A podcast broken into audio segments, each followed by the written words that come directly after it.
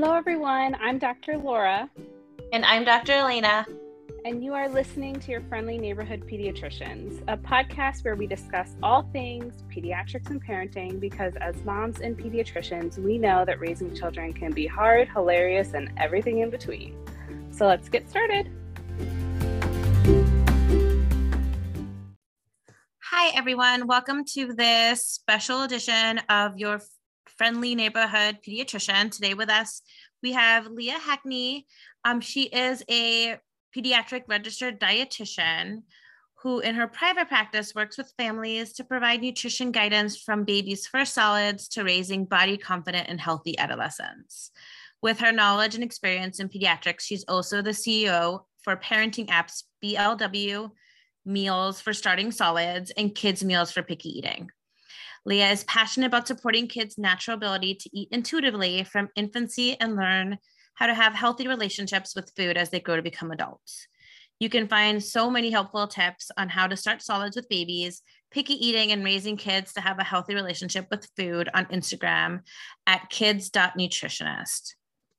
And we will put all that information and her bio in our show notes so you can follow her, check out her apps, check out um, her website, and just kind of follow up with some of the great stuff I'm sure we're going to talk about today. Awesome. Well, welcome, Leah. Um, Elena and I have been talking, and I think there's so many different topics that we could discuss with you when it comes to pediatric nutrition.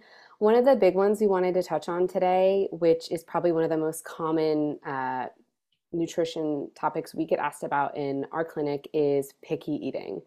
Um, and obviously, there's a variety of factors that can um, go into picky eating uh, and can differ by age group. But I think one of the biggest questions we get asked about is picky eating in toddlers.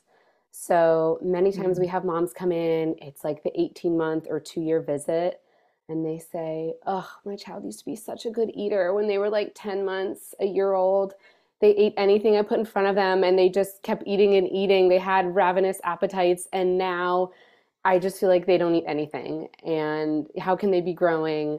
You know, foods they used to love, they're not eating. So, what is some advice you would give parents in that situation, or some tips? I know that's a broad question, um, but what are what is some of your insight on that? Yeah, it's okay.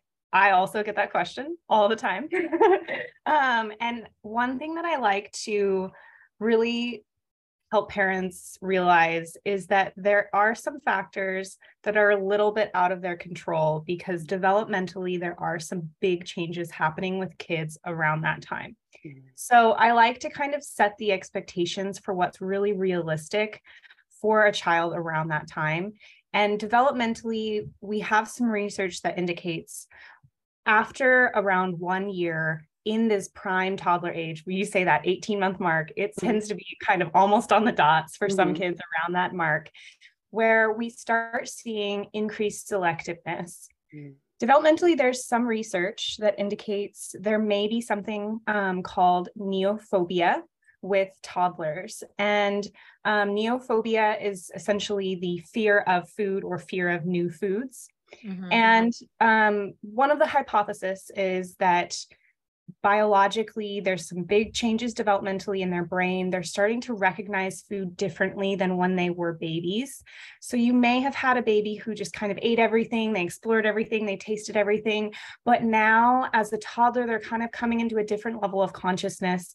They may not even remember some of those foods that they ate as a baby maybe they haven't been offered them in a long time.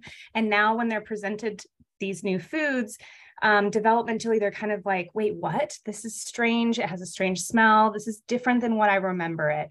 And mm-hmm. biologically there may be some changes with toddlers where um, they actually fear that food. And the theory is that um, it's pre- protective of them from putting something in their mouth maybe that they shouldn't have so mm. for example bitter foods. Bitter foods tend to be in a lot of vegetables. so it's usually mm. a lot of things that um, parents would love their child to eat, but toddlers may be really averse to them. Biologically, their brains may be telling them, hey, this is really strong, this is bitter, this is something I maybe should not be eating. When in reality, we're like, no, no, this is something we want you to eat. Mm-hmm. And so um, we kind of have to realize we're we're battling a little bit of biology, we're battling a little bit of development, and we're also needing to remember when was the last time I really offered this food? When was, you know, how consistent has it been? Has it been consistent that I offered broccoli a ton of times, but maybe there's a big gap where we didn't have it for a while. And then, you know, a few months, and then I tried it again, and then suddenly they hate it. Really kind of reduce our expectations with when we're offering some of these foods. I like to say, even if they ate it as a baby, we really have to have kind of repeated exposure over and over for them to have that imprinted on their palate and kind of on their food memory, per se. Mm-hmm. And what we can do in that moment when they do refuse that food is reduce our expectations, try not to resort to pressuring or bribing. I know that's very, very difficult. Mm-hmm. And sometimes it kind of just slips out where we're like, you know what, we just, we want something to work. We want them to take a bite. But think about the long term. And I think my best piece of advice for that moment is to really reduce the actual portion of mm-hmm. that food. It's way less intimidating when we have the tiniest little sprinkle of cauliflower or broccoli or the tiniest sprinkle of a food on the plate versus this larger portion that we hope that they eat. Mm-hmm. So think about the long run and try not to resort to too many short term pressure tactics because sometimes those can really backfire. Feeling of, oh my gosh, they're not going to grow. What's going to happen? And so I always, as a pediatrician, tell our patients, you know, if you're ever concerned, you can always come to us to monitor their growth.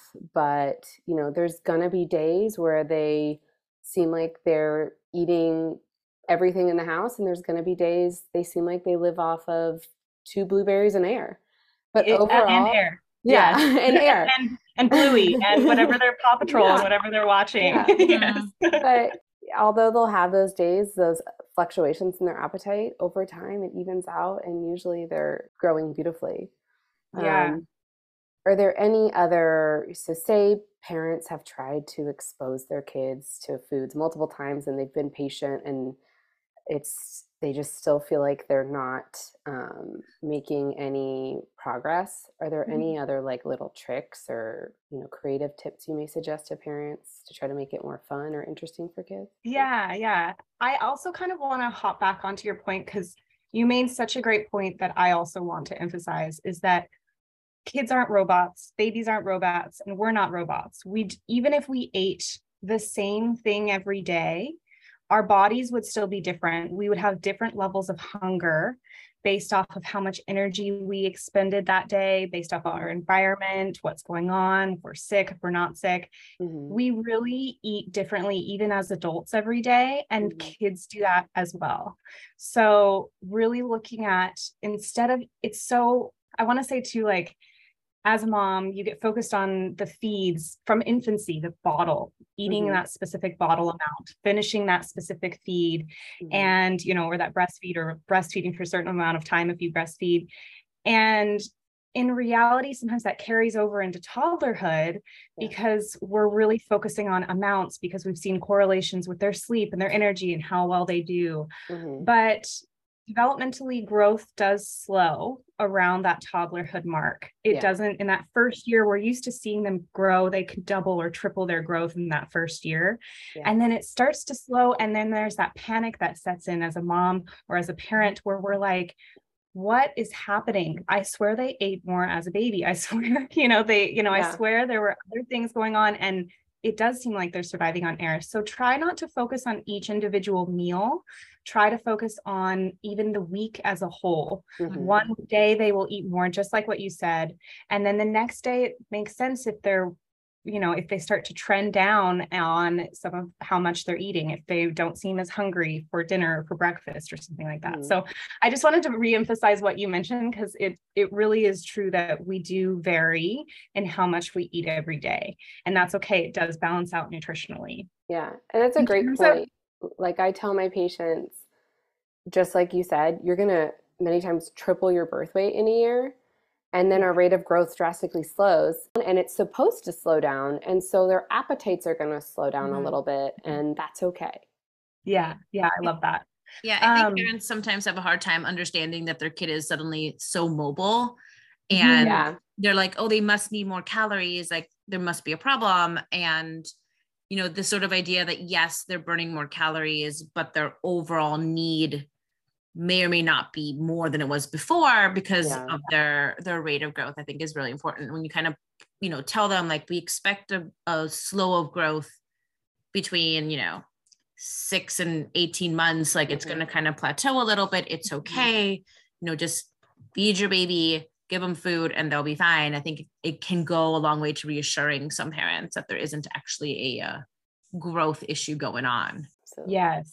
I love that you added that like six to 18 months. Like that's it's it, it's so true. It really it's over a spectrum. right Yeah. Going back to your tips on for these families that really are stressed, they're maybe really seeing something that feels different, feels off, maybe in their gut, they're just not sure. I always like to say, as a parent, you know your child best. mhm. So if there is something that is really feeling off, trending wise, you're kind of just feeling like I'm doing something, I'm I'm trying to do this no pressure technique. I'm trying to offer it. I'm exposing them. I'm I'm modeling eating the same foods with them. Mm. Um, modeling eating that the same foods you're wanting them to eat is incredibly powerful for kids they want to mimic us they want to um, you know kind of be involved in what we're doing they're learning from us every day and if we're doing those things and we're really feeling like something in our gut is off trust your gut and reach out to a professional. I really as pediatricians you are there to help and you are there to really see do we need to monitor growth? Do we need to refer to a, dietitian? Do we need to refer to speech language pathology something like that? But if you're just seeing that it's maybe one or two particular foods or maybe it's a certain kind of texture or maybe it's something that is just you know they're they're eating other types of foods they're eating it in another way they're they're you know eating other food groups then one thing i like to do is to really take the pressure to sit back and take the pressure not only off of them eating a particular food but the pressure off ourselves. I find um by the time you know if it's a if we're focusing on them not eating one particular food but they're eating a variety of others i find it really does tend to be okay and balance out. If your child doesn't like broccoli or kale it is okay. There are plenty of other foods that can meet those nutrient needs that those foods offer. Mhm. um, lately with the rise of social media you have access to seeing all these kids eating all these variety of foods you have access to healthcare practitioners kind of at your fingertips giving you tips and advice Mhm. um, and you also have recipes and you have everything you know you have a lot of access to this but this can also translate to us being really hard on ourselves Yeah. that we aren't doing something right if we see these kids eating online, we see these recipes, and then maybe we're like, you know what, tonight's going to be the night I'm going to try that recipe. I'm going to try to blend the broccoli into a sauce or something like that.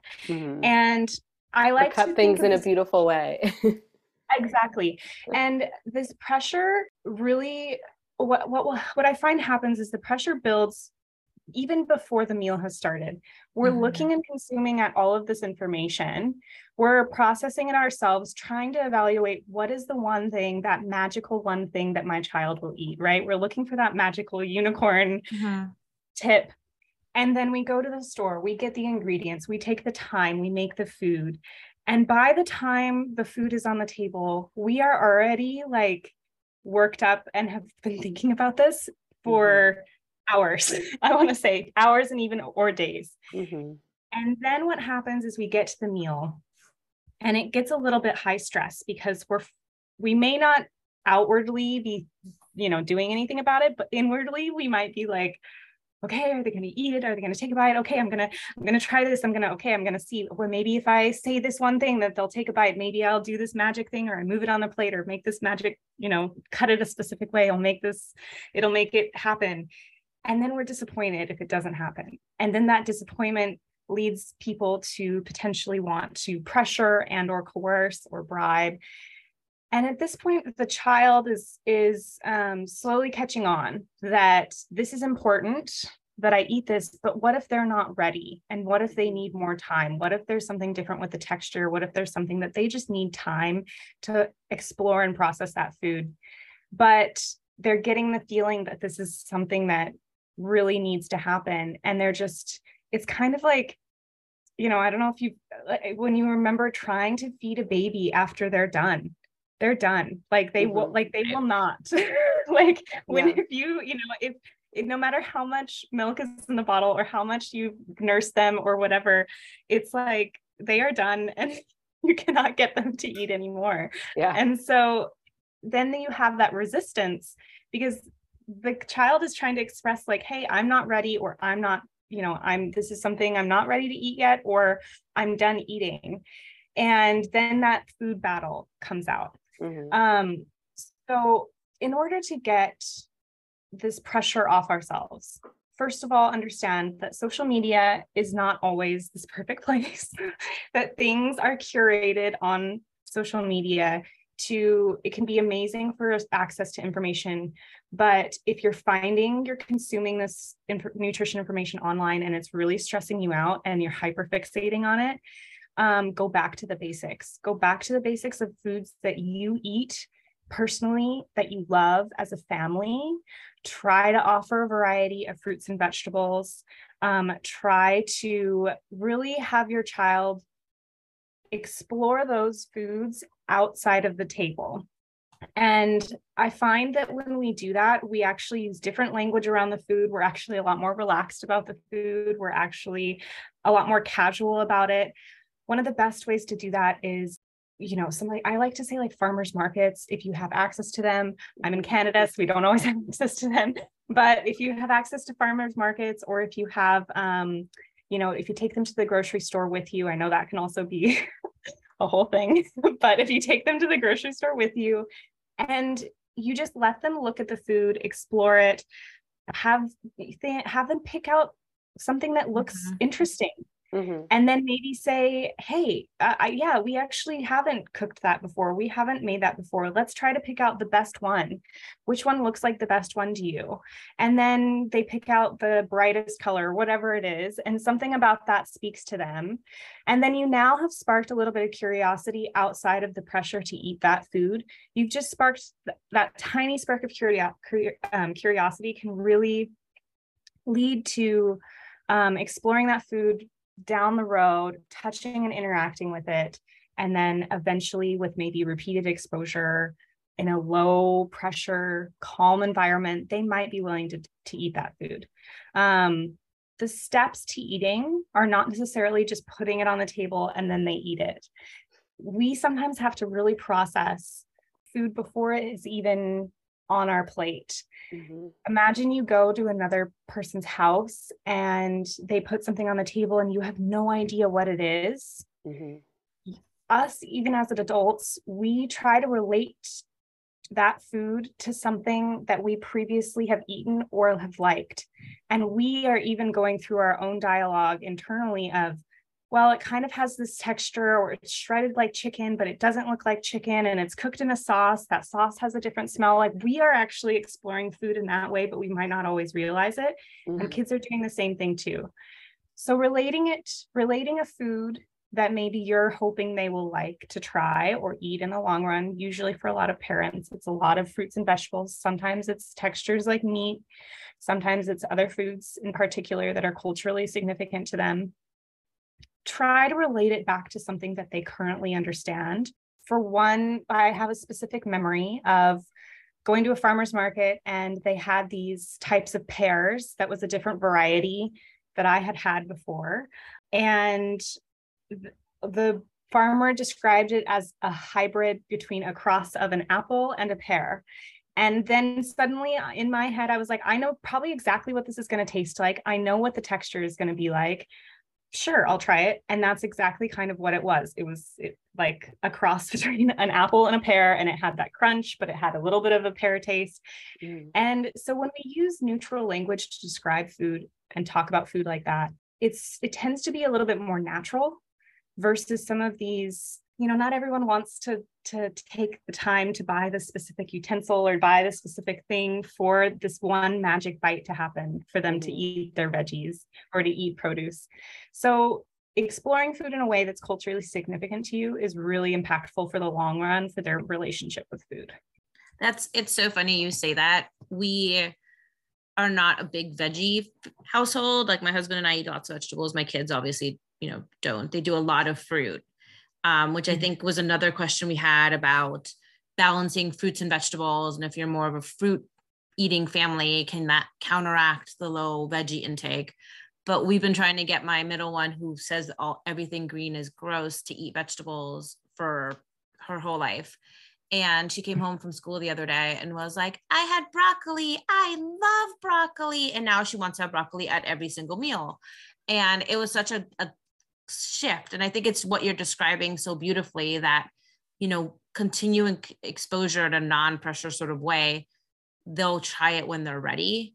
And it's more likely that they're going to enjoy it. And it's something I think I tell my patients so often to just kind of put it on their plate and if they eat it wonderful if they don't eat it you know wonderful which is so different than how i grew up with you know you have to eat everything off your plate and i think Yes.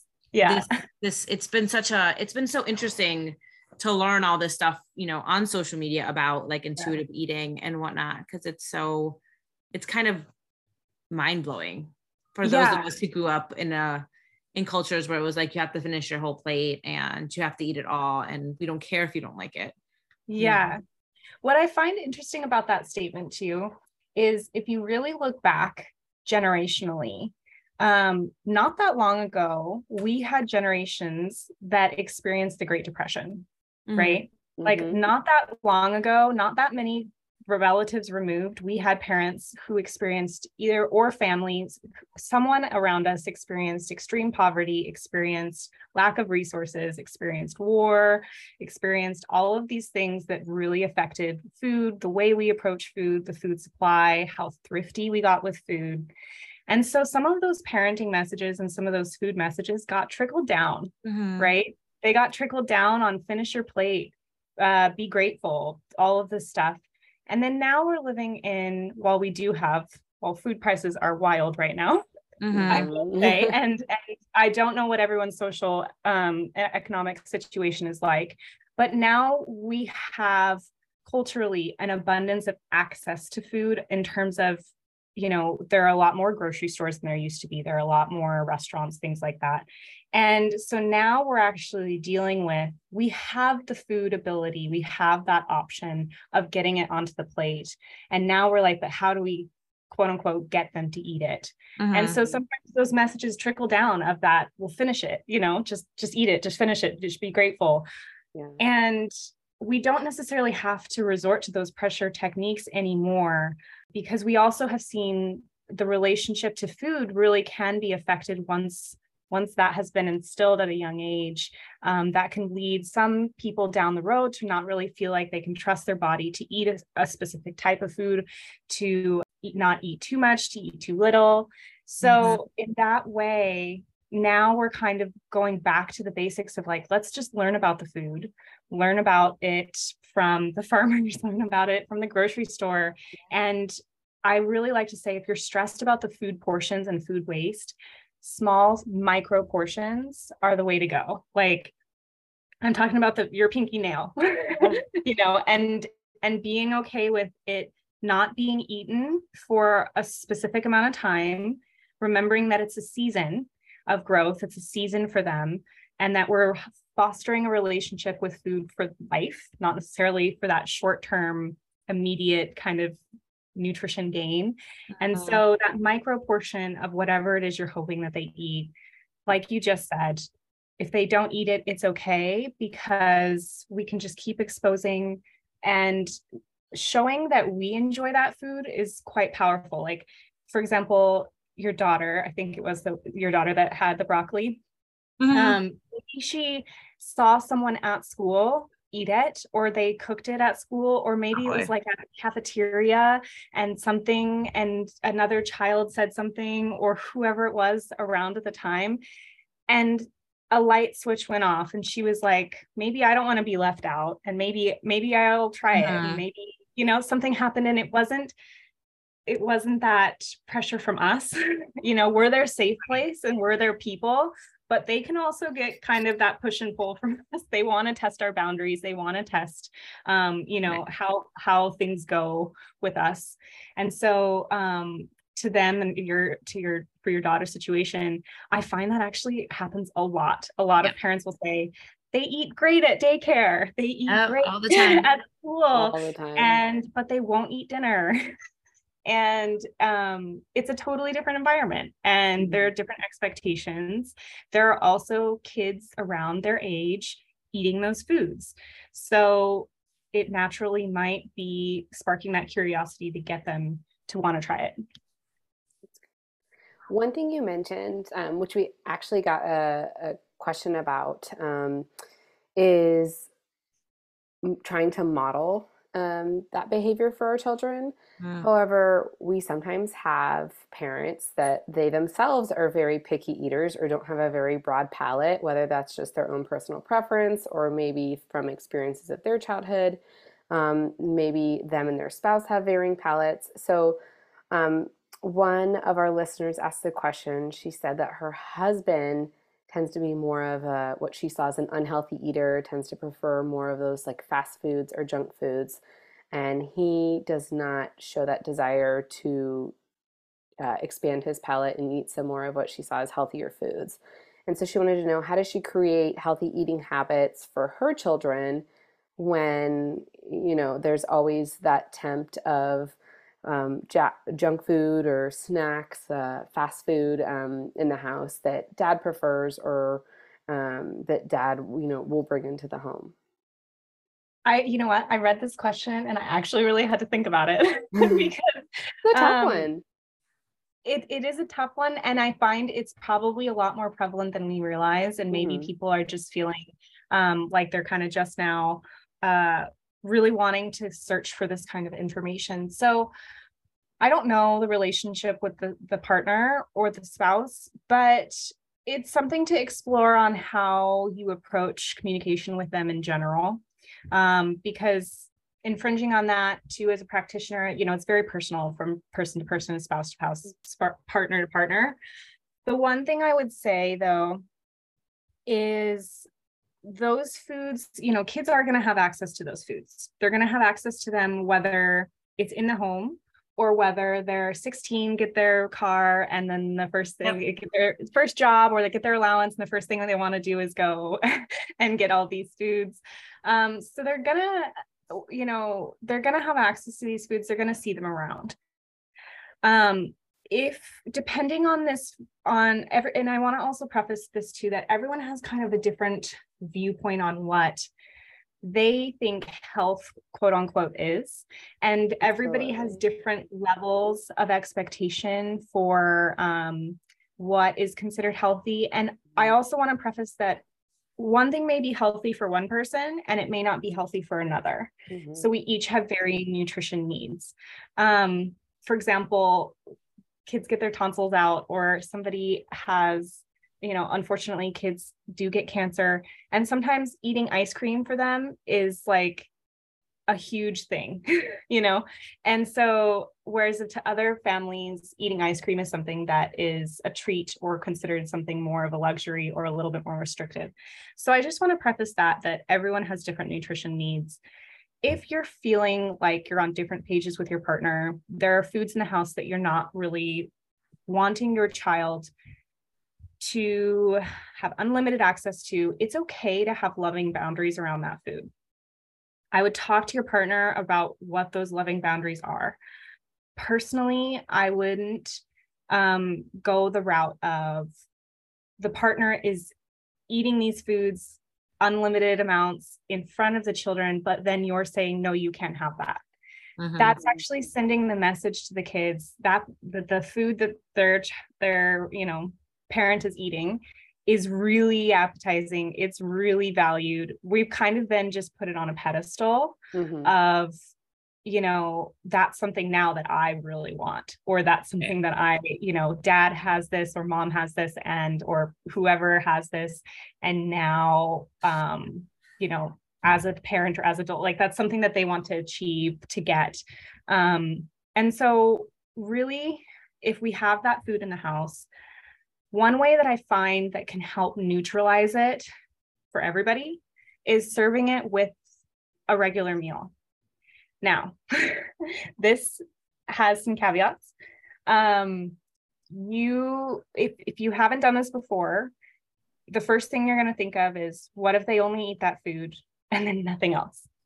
And I will say the first few times you do this, that may happen. That may absolutely happen. So be prepared if you switch up your when you're serving this food, that may happen.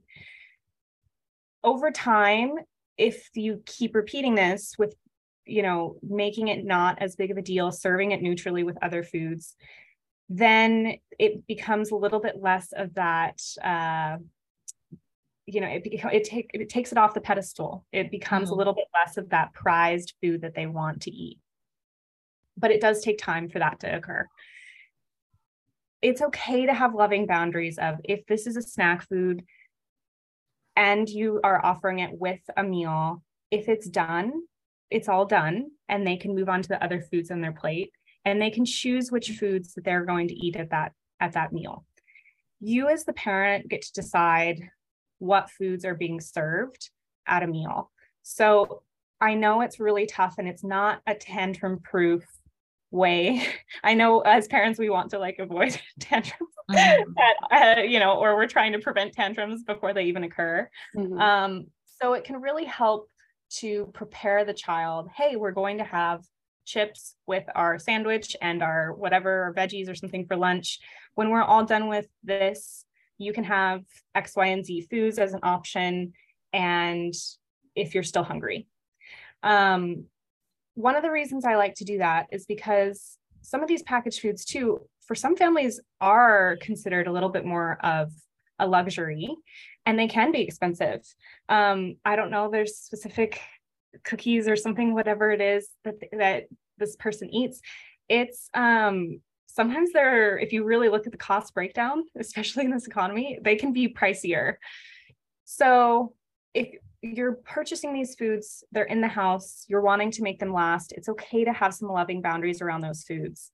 Um, I would just speak with the partner and the spouse to get on the same page with that because eating them in front of the child without mm-hmm. the child having access to them would be the route that I would not take. Mm-hmm. I would go more for let's expose the child, let's teach them how to mindfully eat the food, let's take it off the pedestal, and then just leave it at that. Some kids, as soon as we take it off the pedestal, are actually not as interested as we think they are. Sometimes mm-hmm. we put that interest, um, sometimes we plant that interest seed unintentionally or we anticipate hey they're going to love this food of course they're going to want this over the carrots or they're going to want this over the the fruit but i have seen over and over in my practice kids can surprise you they really can surprise you and try not to put our own fears and worries onto them about food mm-hmm.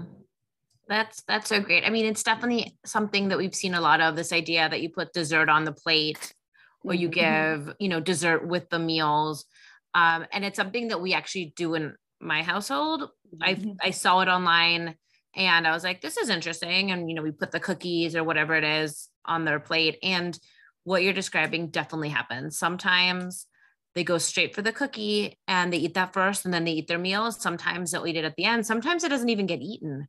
Um, and it's very it's interesting to see how they they work it into their meal as opposed mm-hmm. to only wanting to eat that.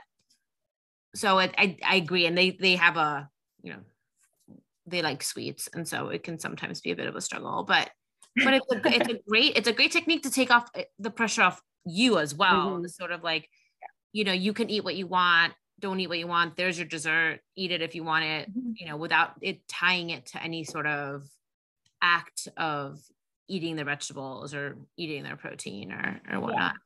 Yeah, yeah exactly. I love to hear that. yeah. Yeah, we've been trying to do some of that in our house more recently too, because we were at the phase where like my son would just try to eat a couple bites and be like, okay, can I have dessert? Can I have dessert? You know, like a rush to dessert. And it's like you you get in that cycle of, well, how many bites did you take? And that's, you know, not the cycle we want to be in. And so Right. more recently I've um, been putting a piece of, you know, a cookie or something on his plate. And uh, yeah, just like Elena said, I've had days where that's all he wants to eat. Or I've had days where he eats some dinner and then he eats his cookie and then he goes back for more dinner, which is great. Mhm. Right. And And it's it- hard. it oh, go ahead. Oh no, no, I was gonna say because I think a lot of too we have that in our household too when we know that we're getting ice cream after dinner. That my kids are like, "Oh, I'm done. I'm I'm full," done. Yeah. and I'll be like, "Are you really?" I'm like, "You're gonna get ice cream anyway, so just Mhm. eat what you want to eat." Yeah. Um, and and we're not eating it until everyone is finished because a lot of times they'll rush through, Mhm. and my husband and I are still eating. We're like, we're waiting until everyone is done to have ice cream, but you can eat as much or as little as you want. You're still going to Mhm. get it so that it doesn't become tied to what they're eating. And by now, I've learned like my my oldest is a big fruit eater, and he, sometimes that's all he'll have for dinner. And I really have to like push down that no, you need to eat some protein, then you need to eat some starch because you can't just have blueberries for dinner. But, you know, he's happy with it, and then you know it's not like he's hungry. So yeah and it evens out i i really Right. do find Mhm. it truly evens out nutritionally um and i can say this from as somebody who has done diet analysis of kids where we've i've i've looked at their intake i've looked at their intake over multiple days i've done the calculations it really does tend to even out over multiple Right. days um and I, another thing that you kind of touched on is that some kids i don't know if you found this with with your own kids they will front load or back load their nutrition. I kind of use those terms where Yep. in the morning they may be they may be what we would call consider quote unquote better eaters where they might finish more of what we eat or what we offer and they have seconds or even thirds and they might Mhm. do that in the morning. They might do that some kids do that right after school. They're starving after school. They have like a massive snack. But then by the time dinner comes around um they're maybe not as as hungry. And we Mhm. really have to think back on okay they've had multiple eating opportunities throughout the day. They've had breakfast maybe a morning snack maybe lunch maybe an evening snack. And then by the time dinner comes around they may have already even met their nutrition needs Mhm. Earlier that day. So that little plate of blueberries for for him, it's like that extra thing that he might love that he needs, Right. and it's okay. Um, a lot of parents come to me, and I think because I'm in the throes right now of this four month sleep regression with my son, a lot of parents come to me worried that if they don't eat dinner, will they wake up hungry in the middle of the night? Um, and I personally find it is quite rare. It is quite rare that a lot of kids wake up, especially after a certain developmental age. Mhm. With infancy, it makes sense, right? With infancy, we need those calories at night, the nutrition at night to meet their needs because they're having more naps during the day. They're not as awake during the day.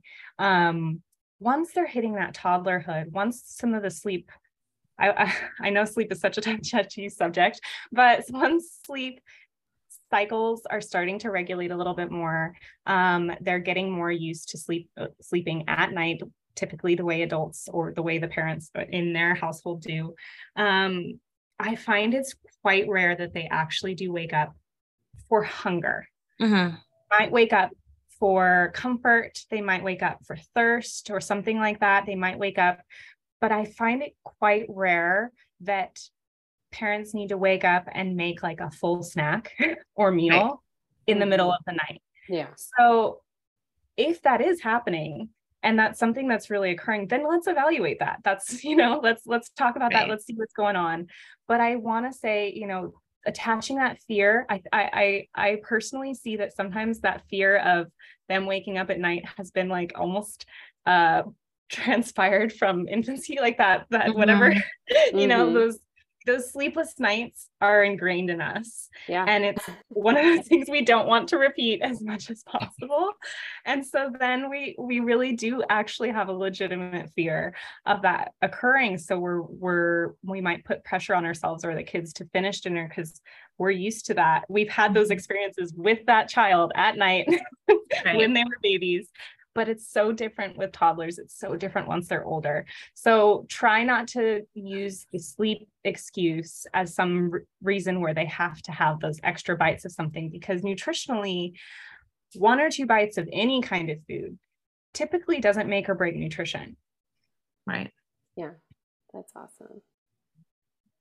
Well, thank you so much. This has been so helpful. Um, I'm Yeah. sure we could talk for hours, and there's so many more topics we would love to talk to you about. I think um, like baby-led feeding would be another great topic that Mhm. you know I'm currently in the middle of with one of my children, um, and will be on your horizon soon, probably. Um, Yeah. and I know you have an amazing app that can lead uh, families through that. So I would love if we could um, meet with you again to discuss other topics of pediatric nutrition. But this has been so wonderful. Thank you so much. Great. Thank you so Yeah. much. Thank And- you so much. And I'm happy to talk about more. Um, And just remind our families where they can find you online for some of your content um, and, and educational information and tips for parents. Yeah, so I am mostly on Instagram right now. Um, my Instagram uh, handle is kids.nutritionist. And um, I'm still kind of working on developing my website and blog. So it's a little bit underway, but you can find it um, under the link in my Instagram. And then the two apps that I manage are um, Baby Led Weaning Meals app and then Kids Meals app as well for picky eating. And these um, are free to download on both Apple and Android. We have a lot of free information there. We have some free recipes, some free guides for picky eating for the kids app, and a lot of free guides for um, families just starting solids and really trying to navigate a lot of the online information. Um, we have some pediatric feeding teams with speech language pathologists, behavior analysts, um, and we contract work with other pediatricians and other healthcare professionals too to really make sure information is evidence-based and and also um, realistic for families too. So um, we really work to just put out new information on the apps and hopefully we know that most people have their phones on them um, Mhm. throughout the day and whether it's that um, their phones or whether it's a caregiver or um, somebody else taking care of their child, they can have access to that, information too. So um, that's mostly where you can find me is on Instagram or um, through the apps as well. Wonderful. Well, thank you so much, Leah. we Thank look forward to talking to you again. Thank you.